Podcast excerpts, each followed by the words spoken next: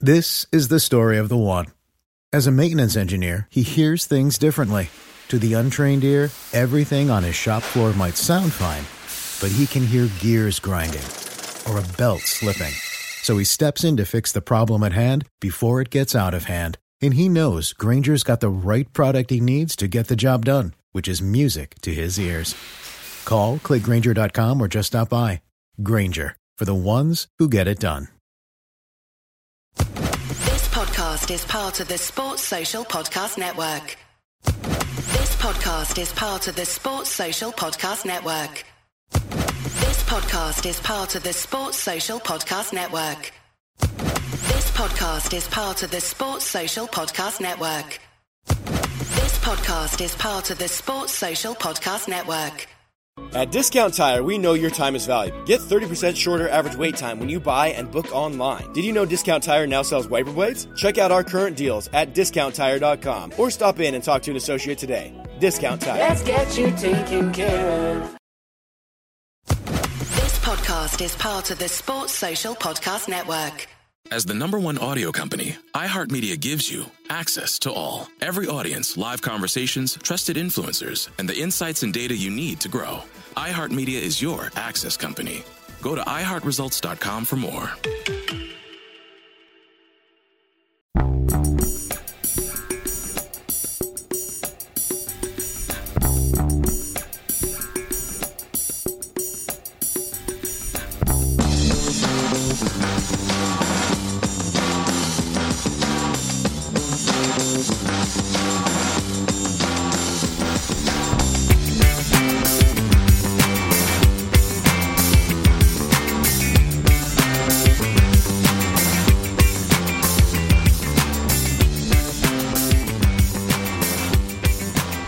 Welcome to Celtic State of Mind. I'm Paul John Dykes. Uh, once again, I'm joined by Colin Watt. This is the second bulletin, Colin, of the day. We were joined earlier on today by Simon Donnelly.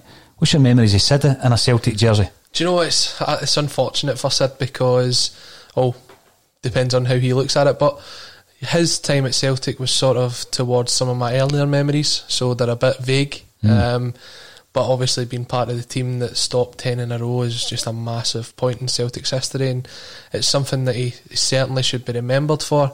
Seen a few comments coming through saying that he's looking really good and he looks as if he could still play. It does look as if the age hasn't really got to him yet, isn't it?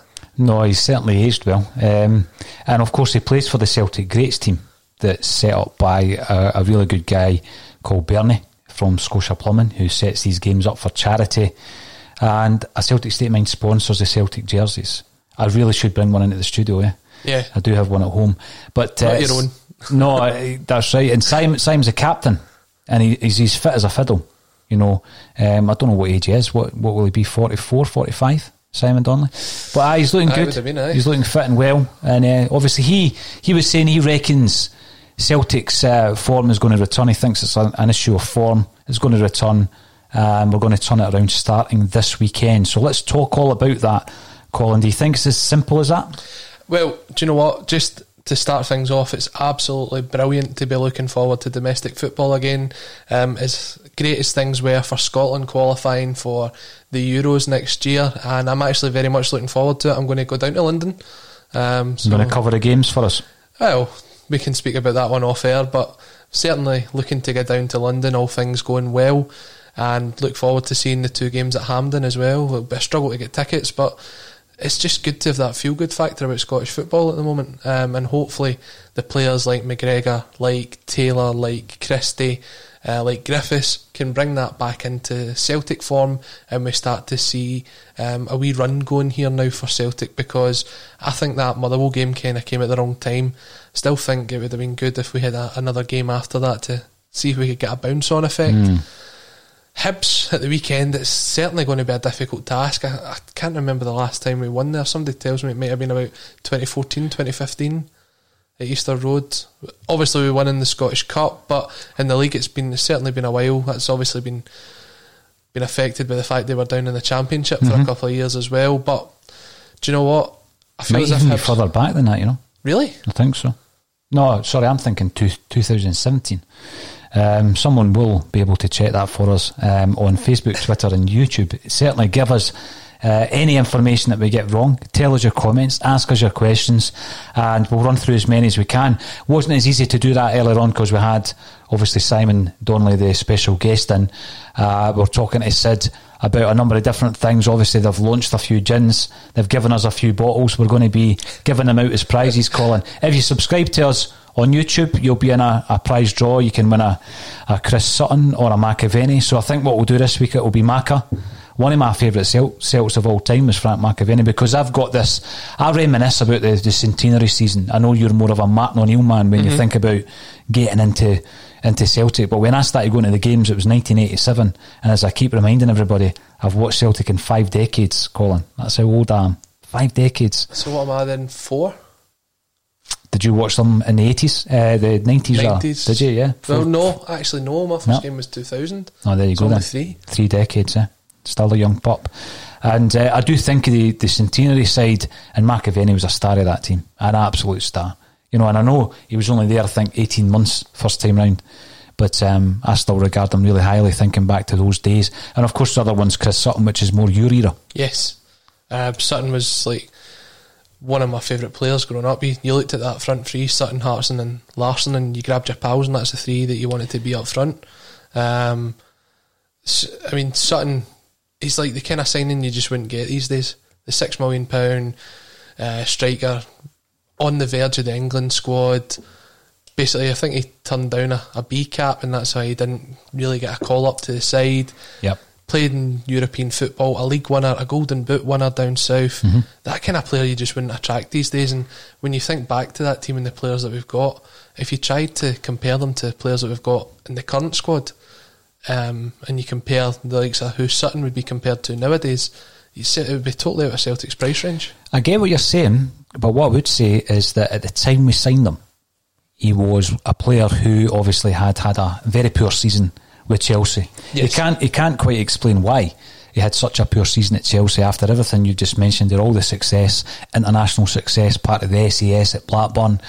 You know, he made a name for himself at Norwich before that, of course. Yep. Um, but I think when you look at who Chris Sutton was, what he had achieved, I get exactly what you say. But he was a player who was out of favour in English football. And although there were other, other English teams in, uh, interested in signing him, Middlesbrough were interested in signing him. You know, it was a coup at the time. But I, would still look at the, the players we've brought in from the the EPL this season, and I think similarly we've bought players who were out of favour. We've bought Duffy, who hadn't played for about nine months for Brighton's first team, Elyounoussi, who was so far out of the picture at Southampton, mm-hmm. and also Ajeti, who had been a flop at West Ham. So although I get what you're saying, that is the type of player in terms of someone who's out of favour, someone who's lost form, that we will go for because we can't go for the, the top end players for obvious reasons. But definitely, yeah. Um, Chris Sutton, again, I like him a lot. I like him as a pundit, and uh, however, when he does come out and say things that I don't agree with, I, I don't feel any loyalty uh, to Chris Sutton to say uh, not to, to mention it. And I think he was OTT with his um, criticism of Leigh Griffiths and his fitness, yeah. uh, and also uh, Elyounoussi with the mobile phone. I think he was OTT with that. I agree with you. Absolutely, hundred percent agree with you. As we said when we covered the Motherwell game um, the other week, if the Elyounoussi thing was the thing that annoyed you most about that performance against Sparta, then you really need to reevaluate what's important to be a Celtic fan. Um, that that game just showed the frailties that we do have as a team, and if we don't come together, then it's results like that we'll see more and more often. The kind of results you want to see though is like the results that we did get against Motherwell. Although there was times where Motherwell had chances, we certainly made the most of ours, and I think we need to keep doing that. We need to keep finding the way to the back of the net. Um, if we score more goals than the other team, you win more games. That's the way it is, and if we are struggling defensively, it's maybe something that we need to look at as a as a mantra for the team. If you can start getting the clean sheets, then you can start looking at well, it's all right. We only scored two this week, but it, might be might see more games. It's like four three, five four. Um, with the attacking options we've got, they're certainly more beneficial to the team than some of the defensive options we've got at the minute. Oh, without a doubt. I mean, I've said a few times, I, don't really have the concerns up front when I when I think about you know what would be your, your kind of first choice players, Frimpong down the right, Laxalt down the left. Edouard up front would be my first choice, and then in behind him, Christie Elyounoussi Rogic. I have no concerns whatsoever about that part of the team. It's what lies behind that where the issue lies. And I said yesterday, Colin, I don't know if you agree, if we get a few things right, things that haven't been right all season, A, the goalie, mm-hmm. get that right, and I think the goalie is Barkas. I think that's your answer. Mm-hmm. I have trust and faith in Stevie Woods to do what is required to make sure that goalkeeper, that record goalkeeper signing for Celtic, um, is equipped to do a job in the job that he was brought in to do. Yep. Right in front of him, Shane Duffy. He's on big wages. We're paid a big fee in terms of a loan fee for him. He's a Celtic man through and through. He's here for the 10. All of these things, right, we want to see it now. Yep. We want to see you performing like you perhaps did for the Republic Ireland against Wales. And then just in front of that, this defensive uh, duo of McGregor and, and, Brown. We need to sort that out. How do you sort that out? Do you play with the one, as we did? We, we played with one kind of deep lying midfielder under Rodgers plenty of times. Yep. Uh, and that certainly wasn't McGregor. McGregor was more advanced. So if you, if you, and it sounds simplistic, but these are the three glaring things that have been issues for me, as well as Edouard's form, which obviously is, is the lead question today. Um, you know, is he going to overcome that through his international exertions? We asked Simon Donnelly that question. If Sid went away with Scotland and played well, did that help him in club football? Simon Donnelly thinks it does. So that would be the fourth problem that I think Celtic need to resolve. And I'm hoping, and it's not a magic wand. I mean, the international game uh, and the international break's not going to work as an uh, as a wand. But the, there's four things that need to be sorted out. Um, whether we can sort all four of them out at Easter Road, who knows? Um, of the, the four positions that I'm talking about, talk me through your team anyway, Colin, but tell me how you would combat the issues we've had with Barkas or the goalkeeper, Duffy, this central uh, midfield issue with regards mm-hmm. to the defensive um, low lying defend, uh, midfielders, and your forward, who any other time would be first pick Edouard, no question. But this season, he's, he's really not been on top form for us. What I do have to say is I've watched um, McGregor and Christie play for Scotland over the last couple of games, and certainly even the game that they lost there on Sunday. What I did notice is they play with such freedom at the minute. It's one touch passes, and the, the pace of the game seems to be very quick.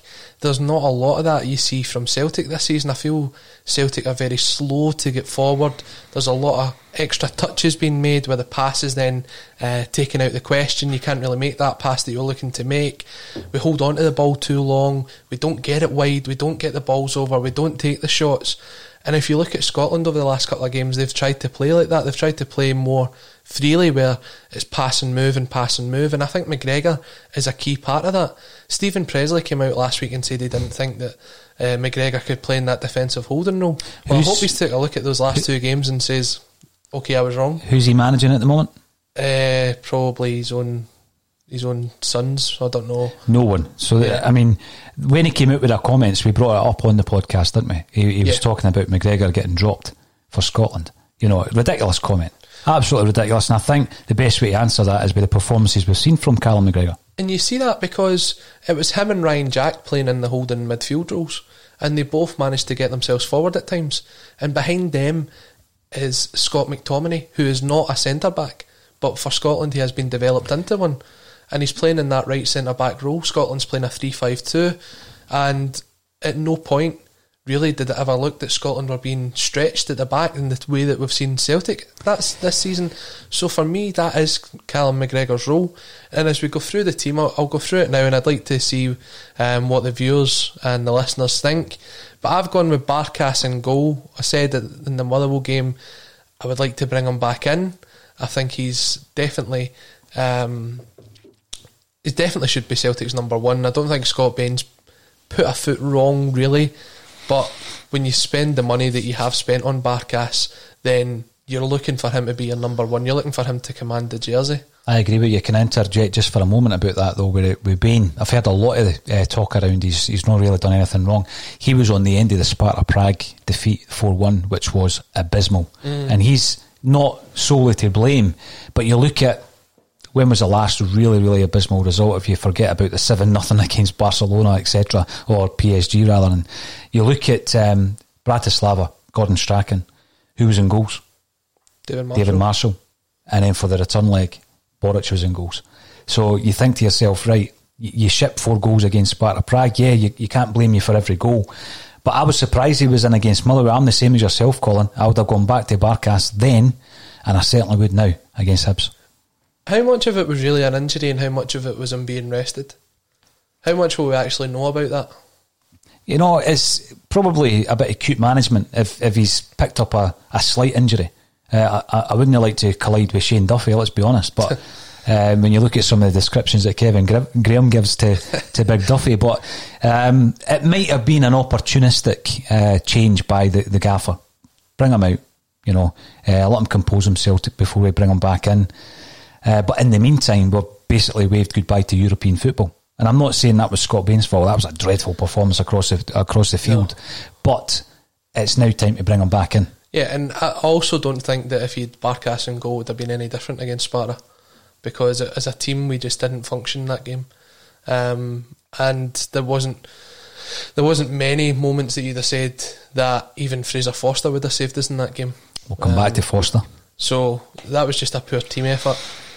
I've slightly changed it up here because I'm wary of a lot of Hibs attacks coming down the left hand side. The left back that plays for Hibs, Josh Doig, um, he's a, a real up and coming talent, and certainly when we played them in pre season at Parkhead, he was the one that got the goal at the back post with a volley, and he certainly looked very effective against Rangers at Easter Road earlier in the season. And for that reason, I've brought Elhamed in at right back. Okay. Um, just to offer a bit more cover at the back, especially with the fact that we're very limited with who we've got in the centre half positions. Mm-hmm. In those positions, I've went with Ajer and Duffy. The only reason being that I'm there are more cultured centre backs than Nir Bitton. As much as I was impressed with the performances with Bitton and Ajer at Motherwell, where Ajer, as we said at the time, changed his game to accommodate who he was playing alongside. I just think there's more cover there from Elhamed than what there would be from Frimpong, and I don't think Duffy would be left as exposed as what he has been before. So I've Mm-hmm. went with Duffy and Ajer, and at the minute you just can't drop Diego Laxalt. You can't. I mean, I think he's been our best signing of the six so far. It's early days, but I do think he's made the biggest impact. Ajeti, when he came in initially, looked as though he was going to be a goal a game. Yep. Uh, but, you know, due to the fact that we've been mixing This week on the Marketers Report, Patrizio Spagnoletto, Global Chief Marketing Officer, Direct to Consumer for Warner Brothers Discovery, weighs in on building trust.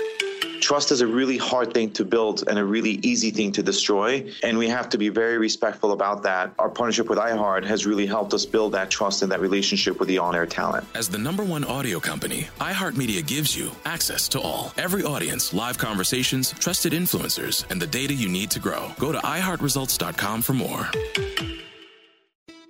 It's the Marketers Report. This week, Patrizio Spagnoletto, Global Chief Marketing Officer, Direct to Consumer for Warner Brothers Discovery, weighs in on the difficult task of building and retaining consumer trust.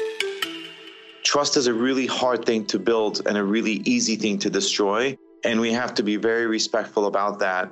Our partnership with iHeart has really helped us build that trust and that relationship with the on air talent. The best thing for us to do is to build a relationship with our consumers. And if those consumers have a relationship with the DJs that are on air, then we want to build on that. House of the Dragon, which was one of our most successful, if not the most successful campaign we've ever done for a show, audio was a core part of that. As the number one audio company, iHeartMedia gives you access to all. Every audience, live conversations, trusted influencers, and the insights and data you need to grow. Not just a media company, iHeartMedia is your access company. Go to iHeartResults.com for more. things up as well, Colin. He's not been playing as, as regularly as he might have expected. But I, I'm so far, your first five shouts, I'm going to agree with you. I'm going to agree with you. I'm now going to ask you before you move into midfield. I've seen a lot of comments coming through via Twitter, Facebook, and YouTube. And if you are commenting on YouTube, make sure that you do subscribe, and we'll put you into a prize draw as well. Um, people saying we don't need two deep lying midfielders when we're playing domestically. Do we even need one? Do we even need one? I look back at some some footage. Um, great Twitter account to follow is Lil Z, um, who posts games of on the day. Like so, like eight years ago today, we played such and such. And I looked at the midfield from Lennon's first spell, and you had guys like Beram Kayal and Victor Wanyama in there. And the game that was shown was uh, a victory up at Pittodrie, where Victor Wanyama hit the post from about 30 yards and it fell to Lassad to put it in the back of the net. Um, there's a, a throwback and a half, isn't there? Not as bad as Capo, but yeah. But back then, it was a, a 4 4 2, so there was no holding midfielders. Mm-hmm. Now we're playing that sort of 4 2 3 1 or as what could be a 4 5 1. I've picked McGregor and Ntcham for those positions purely because I think they offer more of an attacking option. And I think if we keep Hibs on the back foot, then we've got a better chance of getting the victory. I think if you let them come at you and you give them the opportunity, someone like Kevin Nisbet will get in front of you and will get a goal. So let's keep them on the back foot. It seemed to work for the first half, certainly against Motherwell, where we've seen the likes of McGregor and Brown basically on the edge of the 18 yard box, picking up the ball and commanding the area. Let's let's kind of maintain on that. So, Ntcham got the the goal off the bench against Motherwell. I'd put him in. McGregor's been outstanding for Scotland. He's in there for me. Right. Brown? Brown's on the bench. Okay, so you're dropping the captain at his old stomping ground. Bold move. Bold move. Um, and who else are you selecting? So my Further front, up the field. Yeah, so my front four. Um, delighted to have Iron Elyounoussi back available. I know there was a lot of doubt over that in the last few days with their excursions with Norway, but they didn't get any game time when they were away. Their games are cancelled. So the fact that we've got them back fresh, they've had two weeks off, that should be good for them. So I've went with Elyounoussi, we've went with Christie on the right, Rogic through the middle, and speaking of old stomping grounds, Leigh Griffiths is my striker. Right. So Eddie and Brown on the bench. Yes. Um, so as we always say, you know, that's how you would line up. Do you think Lenny will line up like that? Nah, no. I mean, it's it's quite hard to pick a, a Neil Lennon team selection. Um, even in the bigger games, he likes to throw the odd curveball in now and again. So I think he'll probably go with Edouard. I think he wants to get Edouard's confidence back up. Um, but if Leigh Griffiths starts tonight and scores for Scotland, surely that throws him in with every bit as much contention as what Edouard would have. Just on that point, um, you know, certain fans have a specific relationship with the national side, the national team. Uh, with the success of qualifying for the first time in 22 years for a, a, a major tournament's finals, Colin, you know, it does add a bit of interest. Of course, it does. You know, um, I've felt, you know, disenchanted with Scottish national team for a long, long time. Um, and then, of course, your interest wanes, doesn't it? Uh, Especially when, you know, and I've got to say it during the period that McLeish comes in for the second tenure, Yep. you honestly expect me to go and watch that. I mean, when it's been uh, nepotism that's got him the job, I've got no interest in watching the team there, and I, I make no, uh, absolutely no apologies for saying it.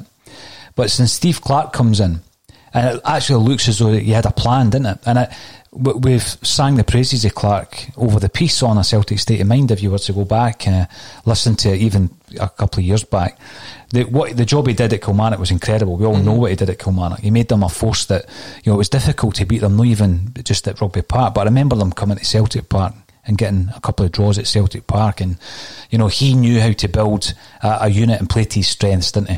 Um, and it's exactly what he's done at Scotland. But then you look at the crop of players that we've got at the moment, and you know a bit of good time in there as well. When you look at some of the players that we've got, and quite a few of them are playing at the, the top level down south. Uh, you then look underneath that, the under 21s, there's quite a few talented players bubbling under the surface. Colin, I mean, Turnbull, who's not been uh, selected by yourself in the team, being one of them, Lewis Ferguson, another. You've got Gilmour coming through. You've got all these different options that hopefully uh, we'll have at our disposal if their careers go the way it looks as though they're going. So you've got Leigh Griffiths there. You're saying potentially starting tonight. Now you've got you've got Christie and McGregor having played two games. Do you think they're going to be rested? Do you think Clarke's going to give them a third game? Uh, He's going to give them a third game because of the importance of what tonight means. Mm-hmm. I mean, it can't be ruled out how important this game is for Scotland tonight in terms of qualification for the next World Cup. So, like any manager, he's going to want his best team at his disposal, and it will either be Dykes or Griffiths up front. Now, Dykes missed the game on Sunday through suspension. He's been a great target man for Scotland. He's certainly been miles better than Ollie McBurnie, who I still don't understand how the boy's a professional football player. You said that about Ollie Burke as well. and I wasn't proved wrong. Um, They must have something at that level. I know I've seen a lot of a lot of criticism about Ollie McBurnie, right? But they're playing international football. They must have some. I remember the same comment getting made, Colin, not by you, by one of our other, pundits, about Lyndon Dykes when he was at Livy. Oh, there's no way he should even be a professional footballer. Look what he's done. But I'll tell you the difference between Lyndon Dykes and Ollie McBurnie. So Lyndon Dykes played 82 minutes of that game away at Serbia, and every time the ball went up to him, he'd win a flick on, he'd hold the ball up, he would shield the ball, he'd link up the play. I've been impressed. When Ollie McBurnie came on, the first thing he done was give away a foul, and then he done it again and again, and his touch was all over the place, and the ball wasn't sticking. I'm not standing up for him, mate. Those, no, I'm just saying, the changes against Serbia nearly cost Scotland the qualification for the Euros. The players that he brought on. I know. You're looking at Callum Paterson, Ollie McBurnie, Kenny McLean, and the, you've got options on the bench like Leigh Griffiths, like Stuart Armstrong. You've got to go into these games with your strongest eleven, and for that reason, I think that's why McGregor and Christie will start tonight for We'll Scotland. start again, um, and again, obviously, it's a quick turnaround for them, isn't it? Uh, to Definitely, to yeah. then get prepared for the Celtic game. But then, so Elhamed's suspended, Yep. but Nir Bitton will play tonight. Mm-hmm. So that could have been four players that were playing in the same game. We've, we've mentioned um, quite a bit actually about this position right in front of the defenders with the, the kind of the deep lying midfield players of which we play two and I don't think that's that's necessary domestically. No. I even asked the question should you play one? If you were playing one I've heard a few suggestions that Ajer should be playing in there because he used to play in midfield. I think we'd miss him far too much at the back personally. Um, Bitton, I know you're a big fan of Bitton. Is he not the best player in that position that we've got? He's probably the most natural player in that position. I've heard a lot of people saying he slows the game down, Yeah. but that's sort of what that position does. But where I see the benefit for that is when you see the likes of Ajer, who makes the long, the long busting runs forward. Mm-hmm. He surges forward to kind of create a, a different option for the attack. In that sense, Nir Bitton then slides back into the centre half position, Yep. which means Ajer isn't sprinting back to cover if something goes wrong. You've got someone that's already in that position. Can you remember an occasion where we've, we've set up like that with Bitton playing just in front of the defence? That's probably a long time ago now. Yeah. I don't think Bitton's played centre defensive mid for Celtic since maybe Ronny Deila. right, no, I just think that you know personally, I don't think it's McGregor's position. Uh, Brown, I don't know if it's still a position he can he can play because it's certainly not been working this season. So, um, is it an option or do we just not play them? Well, my question would be now that Scotland's qualified for the European Championships, does Scott Brown still think that he could maybe get himself involved and maybe sign off for his career from playing at the Euros? If he can perform well between now and the end of the season, does it then come into Steve Clarke's consideration to maybe have him as part of the squad? Would he get a game in that side? Well, that's a Serious question, would he? Well, if you think about it, you've got him playing. So really, for me, it would be a playoff between Brown and Jack. And if you can get Brown on the form that was in its stages last season hmm. or the season before, where he was pretty much player of the year, then he is probably the first choice in that position. So if it's between him and Ryan Jack, at the minute Ryan Jack would get in there. Yep. But if Brown can put a performance in through the rest of this season, then surely he's a good person to have in the squad. listen, if that motivated him and uh, you know his performance has improved as a result of that, I'm all for it. But I, I just think that that ship has sailed in terms of Scott Brown. I mean, when I, I'm watching Scotland, I'm looking at players like Armstrong and I'm looking at Tierney. Uh, I'm also looking at the what might have been a John McGinn. I get the same feeling when I'm watching Belgium and obviously with the, when Denayer and, and Boyata are paired up. Um, you know, even Tierney seems to have developed, Colin. When you look at him now compared to the, the Tierney we had, which you know wasn't so bad, but he seems to have developed since he's gone down to Arsenal. Definitely, but I think a lot of that comes from the additional resources that Arsenal have to Celtic. When you think about it, there's probably 17 sports science coaches as opposed to a handful at Celtic. There's more time spent on uh, working in the training ground as opposed to when you're maybe playing against Hamilton and uh, Livingston and teams like that. I think when you look at the, the money that's spent down south, you see how players can develop like that. We spoke about this last week when we said like guys coming through from the PSG academy, from the Man City academy, and then coming and playing in Scotland, and the difference Tierney's really high up his game. He's been affected a lot by injury since he went down south. Yep. So he has had to make himself that bit stronger to survive um, down in that league. So, aye, I think definitely he's, he's developed as a player, and he certainly looks very commanding in that centre back role for Scotland. Gary Doonan. Thank you, Gary, for getting involved. Facebook, 2014 4 nothing. the Virgil van Dijk terrific free kick. Great free kick, that. Yeah, Very Easter Road. Yep. So, there we go. 2014? so you're talking Wow. that's nearly six years. Nah, it would be six years. Well, depends when it was. Aye, well, we're nearly done 2020. No, that that's an incredible stat. And uh, Mark has come on, and th- thanks for joining us again, Mark. It's always a pleasure to get you involved. Um, confirming it was January 2014, so almost seven years. you're coming up for seven years. It's Yeah. crazy, isn't it? Mm. Um, I do know that uh, Brendan Rodgers' side certainly didn't like playing at Easter Road. No. Uh, and I remember Hibs getting the 2 2 at, at Celtic Park the day that Coolio was there as well, remember? Yes. McGinn scored two and McGregor Can't scored two that. that. day. So, yeah, it's an interesting one to look at. Uh, but as you say, you pick what you think is your favourite 11. Very rarely does it match what, what Neil Lennon Mm-hmm. thinks. Um, we're hoping, obviously, that whatever happens tonight, we still have uh, Leigh Griffiths, Nir Bitton, Ryan Christie, and Cal McGregor available for selection come our game against Hibs. Now, before we move on to other matters, Colin, give me a prediction for, for the game against Hibs. I think it'll be a very um, end-to-end game, very much like the game was against Motherwell. Uh, I don't think Hibs will sit in at all. They'll definitely come out and have a go at us. Jack Ross has really installed that within his teams that it doesn't matter who they're playing, they still come out and have a go against them. It's certainly worked against Rangers where they got the point, um, and I think they'll definitely do that against us. Where that comes into our hands is I think that helps us because we struggle to break down the teams that's in front of us. I know Stevie Mullen was speaking about it last week when he was saying we really need to change up how we do it. Big teams like Bayern can break down walls of 10, why can't we? But at the minute, we, we haven't got that, and it's not going to change overnight. We prefer when teams come out and have a go at us.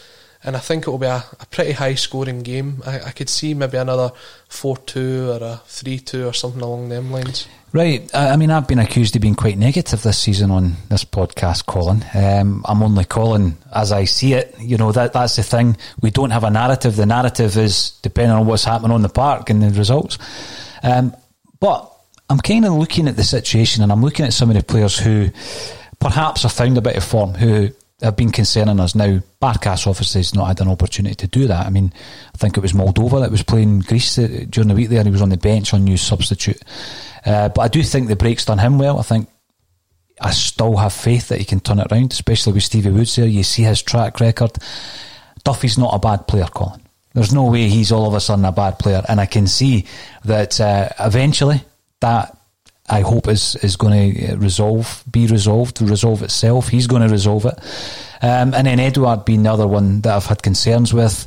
And I'm hoping that he looks at the situation as it stands and, yeah, he wants to move. Of course he does. I mean, no one thinks otherwise. The boy wants to move. I don't want that move to happen in January. I don't think any Celtic fan would, even based on his poor form. And I see him turning it around this season. I'm going to be very, very positive. Now, Gary Doonan reminded us of a game almost seven years ago. I'm going to go for 4 nothing Celtic at Easter Road. That is a bold prediction. Yep. Definitely a bold prediction. I don't, listen, I have bigged up Hibs all season. I've been a big fan of Jack Ross um, and his sidekick John Potter for a long time. Even when you think of them down in Sunderland, I rated them highly. Think that uh, they were sacked prematurely down there. Definitely. And but don't underestimate the hit that they took when Hearts beat them. A championship Hearts beat them in the semi final with the cup. Now they've, I know that they've had a result against Dundee. I know they've had that, but their fans at the moment, uh, they were talking about Sugly pegs just the other week there about Jack Ross. Oh, I tell you, the, the biggest thing about your prediction is not the four goals for Celtic, because we've got the players in the team that can certainly do that. Mm-hmm. It's keeping the clean sheet at the back.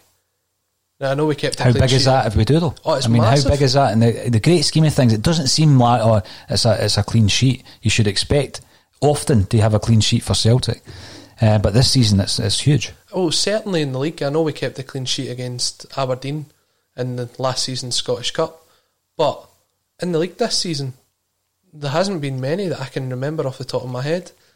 I mean, even against Hamilton, we conceded the, the kind of fluky goal. Against Kilmarnock, the penalty. two against Livingston, three against Aberdeen, Yep. against Rangers. Maybe Ross County might be the only clean sheet. Oh, Hibs actually. Dundee United away. Did we keep a clean sheet against Hibs three 0 And Dundee United away, yeah. Yeah, so there's not been many when you look at it so mm-hmm. far, and that's something St we Johnson. do need to get back in. No, you're right. We do need to get that run of clean sheets. You look I'm- at even Scott. It's the Marketer's Report. This week, Patrizia Spagnoletto, Global Chief Marketing Officer, Direct to Consumer for Warner Brothers Discovery, weighs in on the difficult task of building and retaining consumer trust. Trust is a really hard thing to build and a really easy thing to destroy. And we have to be very respectful about that. Our partnership with iHeart has really helped us build that trust and that relationship with the on air talent. The best thing for us to do is to build a relationship with our consumers. And if those consumers have a relationship with the DJs that are on air, then we want to build on that. House of the Dragon, which was one of our most successful, if not the most successful campaign we've ever done for a show, audio was a core part of that. As the number one audio company, iHeartMedia gives you access to all. Every audience, live conversations, trusted influencers, and the insights and data you need to grow. Not just a media company, iHeartMedia is your access company. Go to iHeartResults.com for more. when he came in the first time, I think he kept something like 11 out of 13 clean sheets when he first moved into the Celtic side. Hmm. Yeah. Carol Muggot and only let in nine goals in his first 13 games. okay, so also on the Hibs game, obviously we'll be covering that game. We'll be half an hour before and after the match, as well as a half time analysis, Colin. Um, guests to be confirmed because obviously everything's been thrown up in the air with regards to travel. That's the big thing that that we face is the travel restrictions. I mean, this is um, a studio, it's a business, it's a working place, um, so it's not two guys meeting up in a bedroom or a living room. So it is different. However, we do have the travel aspect of uh, who can come in and who can't. But as we showed earlier on, Simon Donnelly dialed in. We'll be doing a lot more of that until things clear up. We'll be once again subjected to another PPV uh, against Hibs. It's the third, I think. Ross County and St Mirren being another Yep. two, as well as your Premier Sports, BT Sports, Sky Sports, and the Celtic TV coverage that uh, we have been dealing with this season to make sure that we can watch every game, even though we've got, I think, I mean, there's there's seven season tickets within this one room. Um, you know what I mean, Colin? So it's like you've bought your season ticket, you've got your pass, but you're constantly paying money to get more and more. Um, where's the added value? Where's the added value that we were going to get? I think that's uh, that's not came yet, has it? It's certainly not came yet. I mean, we get given the was it the Sarajevo game, the Riga game. One of Mm. the games was on the the pass to Paradise the away because it wasn't on Premier Sports. That's that's not came yet. Celtic released a DVD a couple of weeks ago. Did you know that? It went right over my head. I did see something on their Twitter page, I think. Um, but I mean, DVDs at this moment in time, I think, get with the program, man. Yeah. I mean, see, at the end of the day, content. Content is king. Content is king in this game, and particularly when you're not going to watch games. So if you're going to give content, you don't burn it on a day. It's not 1996. You know, you, you create that content and you make it available digitally. Well, you look at all the, the things that's out there at the minute Netflix, Amazon, Disney have got Exactly. one. A lot of other different sports have a streaming service. Yep. Now, for me, I think that would be a great idea, and I thought that was what we were going to get with this Pass to Paradise was going to be a streaming service that was set up that you could log in and watch the games, that you could go back and watch the highlights afterwards, And more. could- yeah, exclusive interviews. Yeah. For me, I think this DVD should have been one of the additional values. Now, let's not forget, in case anyone from Celtic is watching, that you do get the chance to look at the digital match program every week. Is that your extra? Yeah, Really? I that's- mean- uh, by the way, don't anybody that's thinking that I'm being deadly serious here. I'm not. No, That's but- that's pathetic. I did listen. I'm going to give you what I think should be done, and this this was spoken about I think a week or two ago. Celtic TV is is what it is, right? And in order to give you added extra, let's give give us uh, as an example, right? So yesterday we recorded five different broadcasts. Some of them were live, some of them were pre-recorded. Five, Colin, right? Now that's five hours of content, all free. Today, this is your third because you had your Football Insomniac podcast earlier on. We then spoke to, to Sid um, at half past 12. This is our third. So three hours there or thereabouts. Free content. Now, a club the size of Celtic, for a season ticket that doesn't allow you to go to the games, should be providing content. bespoke content as well as some archive content. I remember a few years back when you looked at uh, there was a, a, portal on the Celtic website. You might remember this, and it was loads of archive stuff. Can you mind that? Mm-hmm. So that maybe back in the day, I remember. For example, one example I remember clearly is the um, the George Connelly uh, short documentary that they made for Celtic TV. It was Margot McCuaig that was involved in it. Celtic's Lost Boy, I think it was called. Mm-hmm. And it was brilliant. Let's say it was 45 minutes long. That was something you could go in any time you wanted and you could watch it. There's loads of archive material that Celtic have produced over the years. I mean, we, we did for a spell during lockdown the Celtic uh, VHS club, the video club, because I've sadly enough I've got every VHS that Celtic ever released or anyone ever released on Celtic. Now, obviously, I don't have the rights to that. I can't show that. But the club have got loads of material and they've got a digital, they've got a media team that could be creating far more material that is given out as part of the fact that you've got a season ticket. See, when you look at some of these subscription services like Amazon and like Netflix, and uh, one in particular that maybe not a lot of the, the viewers will know, but the, the WWE over in America has tiered. You into wrestling? No, no, no, not really. The but you'll see it. It's on Amazon Prime. Is it? On Amazon Fire Sticks. Right. Um, that's always one of the apps that suggests you download. But taking a look at them streaming services, because I did actually do some research on it, a lot of these have tiered levels. Mm. So you maybe have a free level, you then have a, a, tier one, a tier two, and a tier three. Then it talks us about tiers. Aye, tiers is a bad word. Right, level one, two, and three. Yep. And on it's different price points for each level. Aye. Now we could say that level zero was the basic season ticket subscription. That was what you got, and you maybe got the odd um, interview here and there, some free content, and that's what you got because you signed up to the Path to Paradise. Level one could be an additional level where you have footage of old games. You can go and watch a 90 minutes from all the content that Celtic have because they record every single game. It could also have included uh, testimonials, friendlies, yeah. some of the documentaries that they've done before. a huge vault. There's different tiers you could do that, and it's an additional way for Celtic to make money in a very difficult period. Mm. And I, I, think if you said to a Celtic fan out there that was paying nine ninety nine to watch Netflix and see some of the stuff that's on that, would you pay nine ninety nine for a Celtic based video subscription service? I think a lot of people would do it. It's something the club um, are going to have to look at because again, I used an example in Western Australia where the, a club had a um, uh, an aim to get seventy five thousand members to sign up for. So it's not a season ticket. You're signing up as a member. You're making a payment, and they actually exceeded that. And it was hundred thousand. Now, could Celtic get hundred thousand people to pay up for a paid service? They're going to have to especially you know if, if, the situation doesn't improve in terms of fans and stadiums. And as I said, as a an independent uh, media production company, we have been putting out up to five broadcasts a day. Now, if we can do it, Colin, a club the size of Celtic, where a whole media department can do it, right? Definitely. Now, behind the scenes stuff, interviews, covering. Um, all levels of football, women's football, which you're currently watching on the big screen on that telly there. Not quite sure who's playing. Um, everything you can imagine can be covered and it could be put out and streamed and I think it's a, it's a trick Celtic are missing but if you're looking at uh, added value there there it is right there because the YouTube channel what you get in maybe one two sometimes three videos a day it's not a great deal of content it's not even that it's the viewership that they're getting for some of those content there was a fantastic interview with Diego Laxalt when he signed and I think the viewership figure was about 6,000 mm. Now, when you look at the amount of Celtic fans that's out there, if you put that on a platform that's more accessible for the fans, then you would definitely get a higher viewing figure. Now, we, we've been very fortunate here at a Celtic State of Mind that our our viewer figures continue to increase, and it's it's all part of the, the fan experience is that fans come on and give their views on what Celtic are doing and what Celtic should do.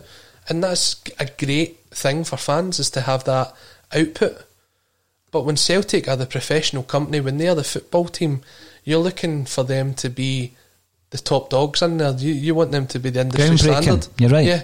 Yep. And then it should be for places like a Celtic state of mind to strive to be as good as Celtic. But at the minute, I feel it's the other way around.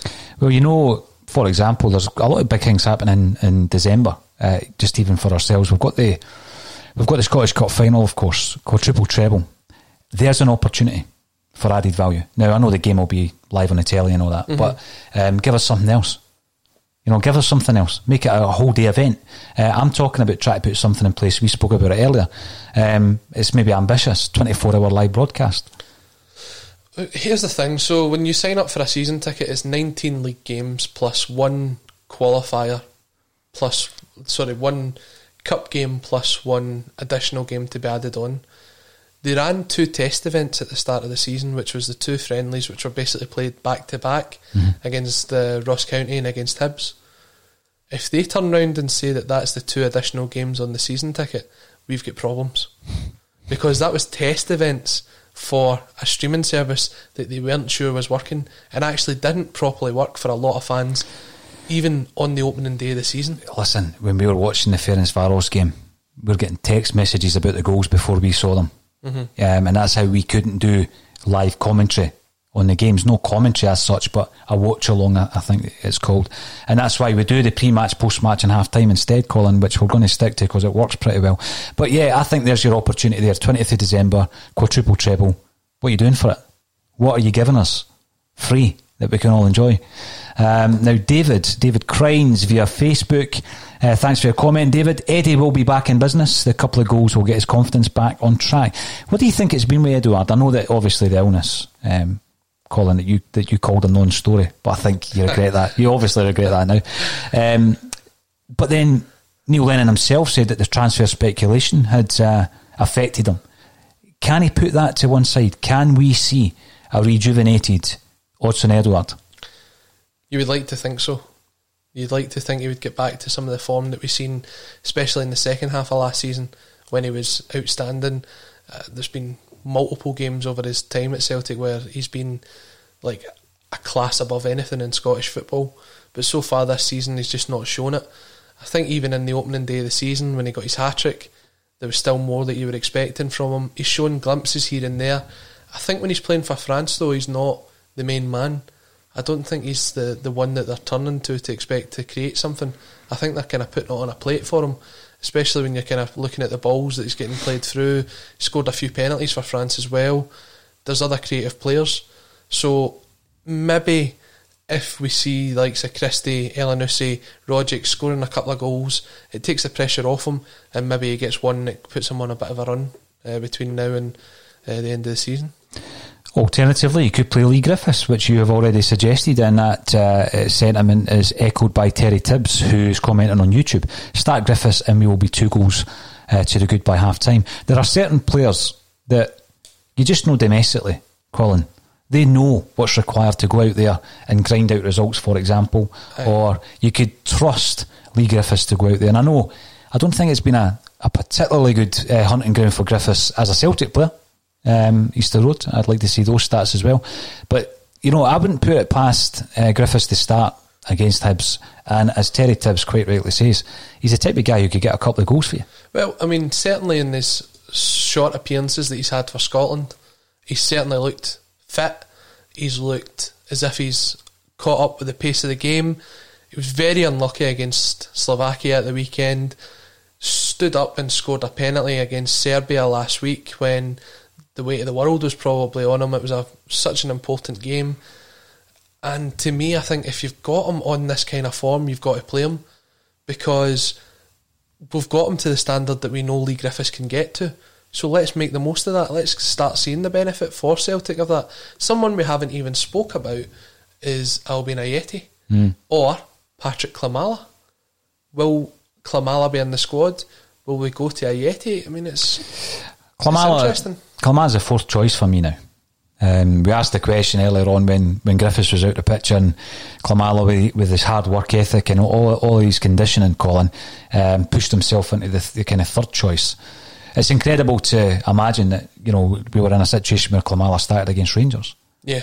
Um, and I know that there was there was issues around um, Edouard with illness, Ajeti, who should have been playing that day, but uh, his fitness wasn't as he thought it was on match day, uh, and we opted for Klimala. So I don't think he is anywhere near starting a game for Celtic at this moment in time. Well, that's the thing. You could potentially have the three of them on the bench on Saturday. keep forgetting it's Saturday. We've been playing that many Sunday games. There's a good point actually on that. Sorry to uh, interrupt you, but um, why? Uh, Terry Tibbs again. This is what I don't get. Scotland play tonight, which consists of several Celtic players, but yet we play on Saturday and Rangers play on the Sunday. TV, isn't it? They're on TV on Sunday. It So does seem kind of unfair though when you know you've got the amount of players that Celtic do have Yeah, that I, we're going to I get that. a day less to prepare. What I have seen though is uh, I think there's an English Premier League game kicking off at half twelve on Saturday. Mm-hmm. That shouldn't be a thing either, just across the board. But yeah, do you know what? It's the way it's going to be for Scottish football going forward. Well, now the international breaks, they shouldn't have any more before I think it's March next year. So maybe we'll get a chance to get a run on with no interruption from that. You just reminded me of something. Um, we had wee Mickey Weir on the other day. Yeah, and uh, former Hibs uh, player Mickey. Never ever liked um, us facing Mickey. He was one of the guys that because you know you could do damage, that you didn't like playing against him. I didn't like playing against Dan Jackson either. Um, but someone made the comment: Why, why do footballers, um, like if he's talking about Jackie McNamara, for example, and he and he calls him the Jackie McNamaras, the Ali Brazils. Well, there was only one of them, you know, and, and someone actually brought it up, made me, me laugh. It was something that would be discussed on fantasy football back in the day. Um, you know, they're, they're talking about the tense, um, w- w- when the past tense and uh, how footballers talk about, and he's played me in. You know, and they're talking in the present, but it's actually something that happened in the past. You just did it there. You just did it. Um, uh, when you're talking about it and you say, "Oh, well, listen, that's a news one for footballers." Listen, they tell you that halfway through what they're saying. Um, but you know, this is thing in, a thing in football, isn't it? Where footballers seem to um, copy each other when when they're getting interviewed, and um, I don't know if there's many media schools for footballers. To be honest with you, I doubt it. I mean, all you have to do is look back to uh, Jeremy Frimpong when he was interviewed after his debut, and the famous saying "All my days" came out. Uh, Right. Fair play to Celtic. They turned that into a T-shirt. I wouldn't have bought it. Um, more chance of me buying that DVD. But uh, we've spoken about the Beatons and the Browns. Let's talk about the Ntchams. And it's uh, Caplo Mark who says Ntcham has not delivered on his potential since signing. He's certainly inconsistent. Yeah. He's inconsistent, but you've picked him against Hibs. Mm-hmm. Could you talk us through that one? I think Ntcham, do you know, as you're saying, the inconsistency, I think Ntcham suits these games. He certainly seems to rise to the occasion for a lot of the bigger games. A lot of times I see people saying he goes missing, he's throwing the passes to the wrong people. But this is the kind of games that Ntcham wants to think that he can control because I think Ntcham thinks that he's going to move up to the next level. And if he can do it against the bigger teams, then that's where he'll get the attention. And I think that's where he'll step up to it. Not that I agree that that's the way he should be playing at all, but I just I've noticed that when Ntcham. When you look at some of his best performances, we're talking about Lazio away, we're talking about Rangers, so he does tend to turn up in the bigger games. Talking about um, stepping up a level, Colin, and obviously Celtic offer that platform for so many players and have done over the years to so many players.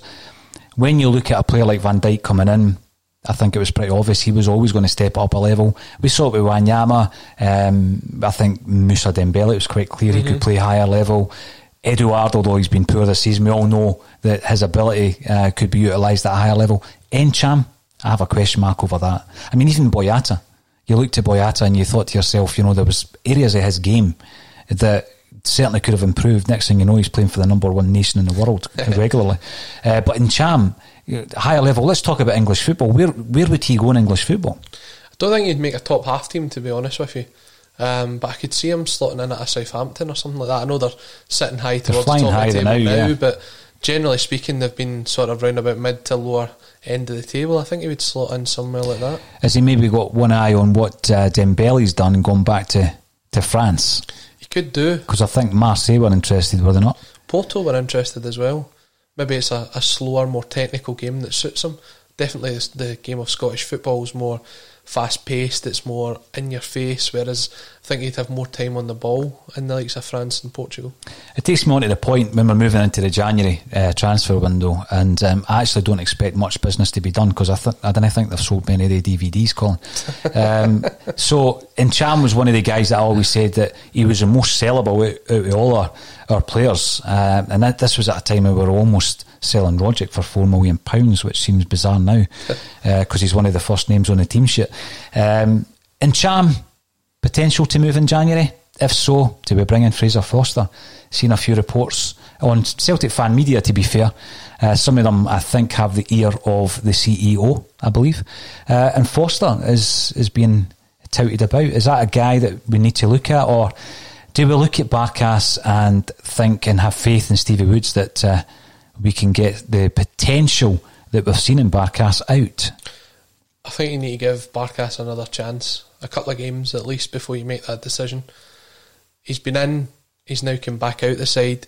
This is his chance to establish that jersey as his own. And before we make a decision on his future, I think you've got to give him another chance. If he comes in and he's not the four and a half million pound goalkeeper that we think he is, and there's a chance of bringing Fraser Forster in to the end of the season, then definitely let's let's go for it. Let's have three three goalkeepers. I think three you need three season. anyway, don't you? We had three last yeah. season, so let's go for it. Um, but if he comes in and then makes that position his own, then it's going to be hard to drop him. And of course, we've got um, Hazard, who is uh, in the Northern Ireland squad as well. So I mean, you're looking at that, you're thinking, well, Barkas, Forster, then perhaps Bain might be out of the picture. But you know, let's have a look and see, as you say, what happens over the next few weeks. We've got a Scottish Cup final to prepare for and look forward to. Now, Francie WLU um, is coming on to give us his starting lineup against Hibs, and it's Barkas, Elhamed, Duffy, Ajer, and Taylor, mm. Frimpong, Christie, McGregor, Laxalt, Moy, and Ajeti. Now, I can understand why you would do that. It gives you the uh, a wee bit more kind of solidity at the back. If you've got Elhamed and Taylor, who are more traditional fullbacks, Colin, uh, pushing Laxalt up because he certainly would still start, but maybe in a more advanced role. Um, Elyounoussi, you know, he's going to start, isn't he, after mm-hmm. his, his uh, performance against Motherwell. There is a question about the forwards. Um, another good point coming in from Terry Tibbs, who's on form today. The national team have travelled to Serbia, Slovakia, and Israel. They will be knackered this weekend, and that includes Griffiths. I know he's not had many minutes, but he's done all the travelling, isn't he? Well, I wonder if Terry's been watching the football insomniac, especially last week when that was my uh, what grinds my gears is the fact that we're playing three games over six days, six thousand miles travelled, three hundred minutes of football. It's a lot for um, these players. But having looked at some of their, their stories on Instagram, it looks as if they were sunbathing over in Israel because the weather's been quite nice. So maybe the, the sun on them may have refreshed them. Now, here's your worst nightmare because Mark uh, Talia has told us that Burke and McBurnie play, or reminded us that they play the sa- uh, for the same EPL club, uh, and that McBurnie has not scored since July. So maybe there's. I think he got two goals last season, and they spent he? twenty million pound on him. Mm-hmm. Two goals. And just a wee reminder that Stuart Armstrong is fabulous, and uh, Joe Porter always liked him. Uh, again, he was one of these guys. You know, Ryan Christie's getting a lot of stick because it's quite clear Ryan Christie has ambitions to move down south. Mm-hmm. Um, Stuart Armstrong never ever had that. He never had that. That was his ambition. Do you know what the thing about Stuart Armstrong was? is I feel as though he had a great sort of 18 months for Celtic. When he came in alongside Gary Mackay Steven, it was clear that Stuart Armstrong was the player that we needed. Gary Mackay Steven was the player that we wanted, and it turned out that basically Armstrong was the better of the two signings. Armstrong went on to have a great season under Rodgers, but then sort of faded out of the picture. And when he was sold on, when you got seven million pound for him, there wasn't a lot of Celtic fans complaining at the fact that he left the club. No, and then he's, he's taken time to settle down at Southampton as well. Yeah. I also look at these players. Um, can they step up again? Could Armstrong step up again? Could Tierney step up again? I think when you're looking at the players that we've got that who are rubbing shoulders with with those types of player, Colin, you know Ryan Christie and, and Callum McGregor. Do you think that Tierney could step up even further from Arsenal? No, yeah, no, I think level. Tierney's at his level. Right. I don't. I, if you look at Arsenal, they're, they're supposed to be a top four side. Now, they haven't really been for the last couple of seasons, and certainly this season, the form's been really inconsistent. I don't know if anybody actually watched their game against Aston Villa, but take a look at, I think it's the second or the third goal. Aston Villa dance around them, and Arsenal is like when you've unplugged the controller when you're playing FIFA, they don't move. They're just so static, and Jack Grealish and I can't remember who the other boy was on the left hand side basically passed it about and they were doing fancy flicks and the ball got played across the goal and it went in the back of the net. Arsenal defensively are very, very poor. Kieran Tierney, could he step up? Where would you go? Are you talking about a Bayern Munich? Are you talking about a PSG? Are you talking about a, a Real Madrid or Barcelona? I don't think he's good enough you could step level. up in English football. So when, was the last time Arsenal won a trophy? But then you're, is a move from Somebody's going to say, "Oh, it was last season," because I know nothing about English football. They did. They won the FA Cup. There you go. Right. But if I move from Arsenal to Man United, is that a step up? No, Man United are just as poor as Arsenal are. Hmm. You move to Liverpool, you get Andy Robertson there, and you've got the same problem as what you've got at Scotland. Where do the two of them play? Does he move to a Man City? Man City spend a lot of money on defenders, so and they don't really tend to go for the, the British-based players. So where do you go? You'd have to move out of England to move up a level. One of the other bigger leagues. Mm, I don't think he's got that ability. Would would he replace someone at Bayern Munich or Real Madrid or Barcelona? No. let's see how he plays in a, a international finals tournament because it's something that uh, many Scotland players have not had an opportunity to do. Now, John McGeechy uh, is telling us that Duffy and Ntcham have cost us in too many games already this season. There is no way they should play on Saturday against Hibs. It's all about opinions, and uh, no doubt ours will differ from Neil Lennon's. Now, we've spoken about stepping up a level, and uh, quite a bit we have spoken about where Celtic's future lies. Um, beyond Scottish football, perhaps. And obviously, there's long been talk about playing in English football, which uh, the door was closed back in 1998, as that happens after the World Cup. That's when the legislation was put in place that would actually prevent a Scottish team from going to the English game. We've done a bit of research on this podcast, haven't we, by interviewing people who were involved in the proposed move by buying Wimbledon back in the day. Um, and also, we spoke to someone who was involved in the, the Trojan horse of buying Clydebank and trying to move them to Dublin just to see if they could test the water on that. That's now a no no. Uh, but what has always been present is the potential to join some kind of Atlantic League with uh, clubs of other nations clubbing together within a league setup, and it's been confirmed that that's no longer Celtic's aim. What do you read into that, Colin? Do you think that the the rules are going to change following COVID? I mean, we look at English football, uh, try and keep up to date with it every single day on Sky Sports. Apparently, there's 25 clubs in the league who are facing serious financial ruin um, if things continue as is. Would they be looking to strengthen their own game? Will there be um, national associations looking at each other to rewrite the rules? I mean, why would Celtic pull out of the plans for an Atlantic League at this stage when you know those discussions have been ongoing for some time? The question I would have is did Celtic pull out or is the Atlantic League just something that isn't going to materialise? They're claiming that there's a lot of sponsorship already uh, confirmed for the proposal. Well, They're talking then- about a billion pounds or you For know. me, if that was really the case, I wouldn't have seen Celtic pulling out of it because, as you know, the the board that we have, the the owner that we have, definitely looks for ways to improve Celtic's reputation across Europe and look at additional revenue streams. Mhm. So, if this was really such a big thing, I wouldn't be convinced that Celtic would pull out at this stage unless there was something else in the pipework. So, I, I, I read the report as well that they were pulling out the Atlantic League, but the only way I think that they would ever do that is if it wasn't actually going to happen. It's an interesting one. We'll see how that develops. Now, Michael the boy who's commenting via Twitter um, um, is saying definitely Kieran Tierney can step up another level. Uh, Mark is back in on YouTube to say that he will end up at a real elite side. The arse haven't got it in them to challenge. agree Um, with you. Totally agree with you. Joe Porter uh, comes on to say the Gunners fans love Tierney. I think he ha- they have taken him Yep. to the heart, as have his teammates. And uh, we're reminded by 777 Kakashi on YouTube that Mackay-Steven is now at New York City with Deila and Efrain Juarez. Jo Inge Berget was there for a while as well. Was he over there too? Yeah. Yeah. Uh, remember Juarez? Looked good for him for a, for a spell. He was fantastic. Then he went on international He, duty. play- he played left back.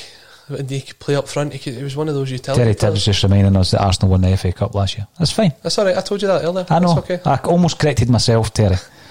My knowledge of the English game's improving by the day, but it's not great. No, Juarez is an interesting one. Um, they almost got exact, exactly the same money back from him as what they paid for him. Mm-hmm. And I think he paid three or four games for Celtic, maybe more. The Pumas. Did we sign him from the Pumas or sell him to the Pumas? One or two. Um, here's a question for you. The Raga 3 via YouTube. Would you rather have Andy Robertson or Kieran Tierney? Who was the who was the uh, the scout that no the scout the coach that tried to release the them? Not sure. Been an interesting one. I'm sure somebody Still will at the be able to tell club. us. But in what sense? Also- for, Celtic, for Celtic or for Scotland? Also or, responsible for freeing Aaron Hickey, but there you go. He's maybe no good at identifying good left backs. for Celtic Um, or for Scotland? What, what would you say? For Celtic? Celtic, yeah. Right, well, if it's for Celtic, I think the natural choice would be Kieran Tierney because he's been there and done it.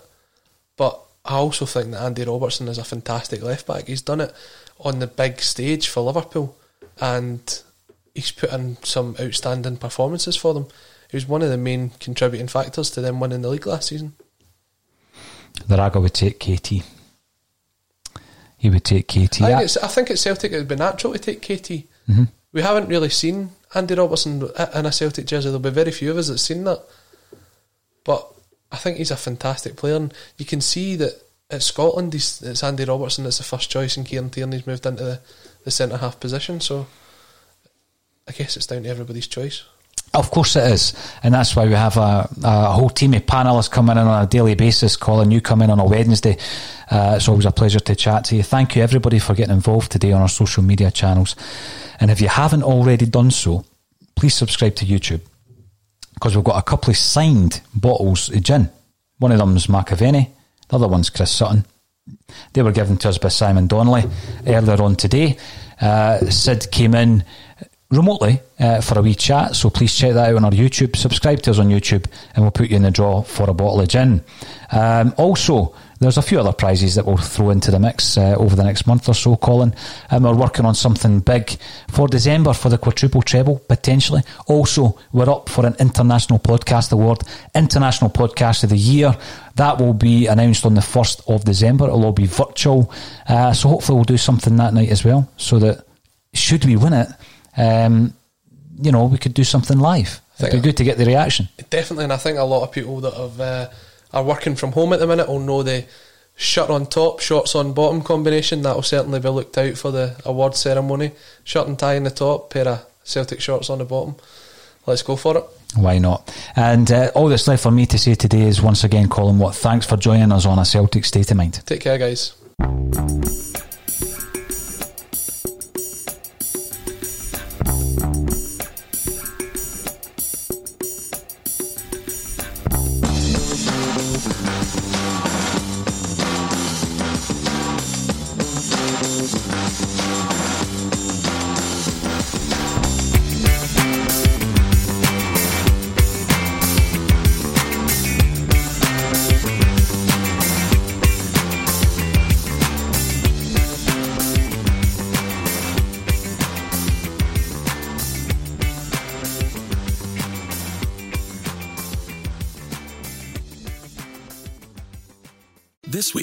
Marketers Report, Patrizio Spagnoletto, Global Chief Marketing Officer, Direct to Consumer for Warner Brothers Discovery, weighs in on building trust. Trust is a really hard thing to build and a really easy thing to destroy. And we have to be very respectful about that. Our partnership with iHeart has really helped us build that trust and that relationship with the on air talent. As the number one audio company, iHeartMedia gives you access to all. Every audience, live conversations, trusted influencers, and the data you need to grow. Go to iHeartResults.com for more. Sports Social Podcast Network. Sports Social Podcast Network. Sports Social Podcast Network. Sports Social Podcast Network. Sports Social Podcast Network. Sports Social Podcast Network. At Discount Tire, we know your time is valuable. Get 30% shorter average wait time when you buy and book online. Did you know Discount Tire now sells wiper blades? Check out our current deals at discounttire.com or stop in and talk to an associate today. Discount Tire. Let's get you taken care of. Sports Social Podcast Network. Sports Social Podcast Network.